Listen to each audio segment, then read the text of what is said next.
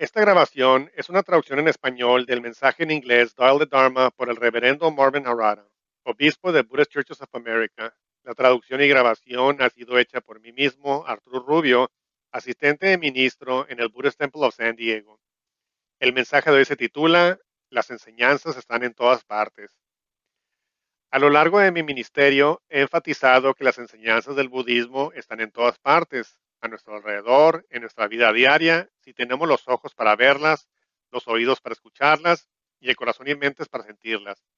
En realidad, mientras más aprendes sobre budismo, esto se vuelve más aparente.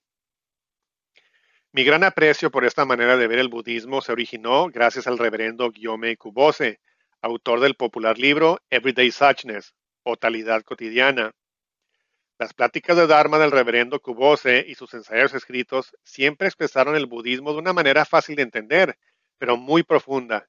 Eso ha sido mi inspiración a lo largo de mi carrera ministerial. Cuando yo era ministro en Orange County Buddhist Church, trataba de expresar esto a los pequeños de Dharma School jugando un juego con ellos como parte de mi sermón. Comenzaba diciendo que el budismo está alrededor de nosotros y que podemos relacionar el budismo con casi todo en la vida. Entonces lo retaba a que quitaran algo, una palabra, un objeto, cualquier cosa, y que yo tendría que relacionarla con el budismo. Yo seleccionaba por adelantado varios de nuestros miembros laicos más respetados para que demostraran con sus pulgares hacia arriba o hacia abajo su opinión sobre mi respuesta. Los niños se emocionaban mucho con este juego y mencionaban toda clase de cosas, a veces cosas que yo no conocía en lo absoluto. Una vez alguien gritó, videojuegos, y ese fue muy fácil de contestar. Le pregunté a esa persona, ¿tiene suficientes videojuegos? Contestó, no, quiero más. Expliqué que no importa si hablamos de videojuegos, dinero o un bonito auto, nunca estamos satisfechos con lo que tenemos. Y a eso se le llama codicia. Los videojuegos nos pueden enseñar cómo es que siempre queremos más y más, aunque consigamos el videojuego más reciente. Esa es una lección del budismo sobre videojuegos. A veces gritaban, básquetbol, ya que muchos de los jóvenes jugaban básquetbol. Yo les pregunté, ¿les gusta jugar básquetbol con alguien que nunca pasa la pelota y que siempre quiere tirar y anotar ellos mismos? Ellos contestaron que no. Entonces les expliqué que un verdadero jugador de básquetbol valora el pase o el asistir, al igual que la puntuación. Un jugador verdaderamente desinteresado en ese sentido es muy búdico en la manera de jugar básquetbol. Después de todo, es un deporte en equipo y todos están en un equipo y trabajan juntos en equipo. Cada persona en el equipo contribuye hacia el éxito del equipo, aunque no hayan jugado en el partido. En ese sentido, el básquetbol y todos los deportes en equipo son de naturaleza muy búdica. Recuerdo otra ocasión en la que me quedé perplejo temporalmente. Uno de los jóvenes de YBA gritó, Lady Gaga. En ese entonces yo ni sabía quién era Lady Gaga, pensé que tal vez estaban hablando de algún videojuego.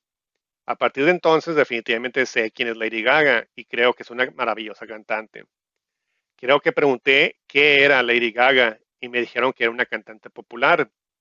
Creo que contesté algo como, una cantante verdaderamente especial puede conectarse con su público y por medio de su canto y su música puede conmocionarlo hasta llegar a las lágrimas. Su música nos puede pegar en el corazón.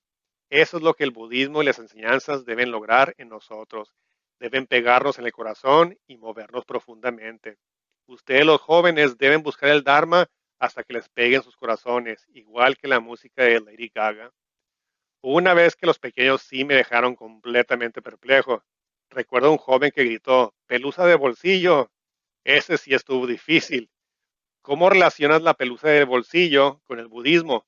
Creo que dije algo como, la pelusa de bolsillo puede parecer totalmente insignificante y sin sentido, pero uno nunca sabe cuándo algo totalmente insignificante puede llegar a tener un tremendo significado en su vida.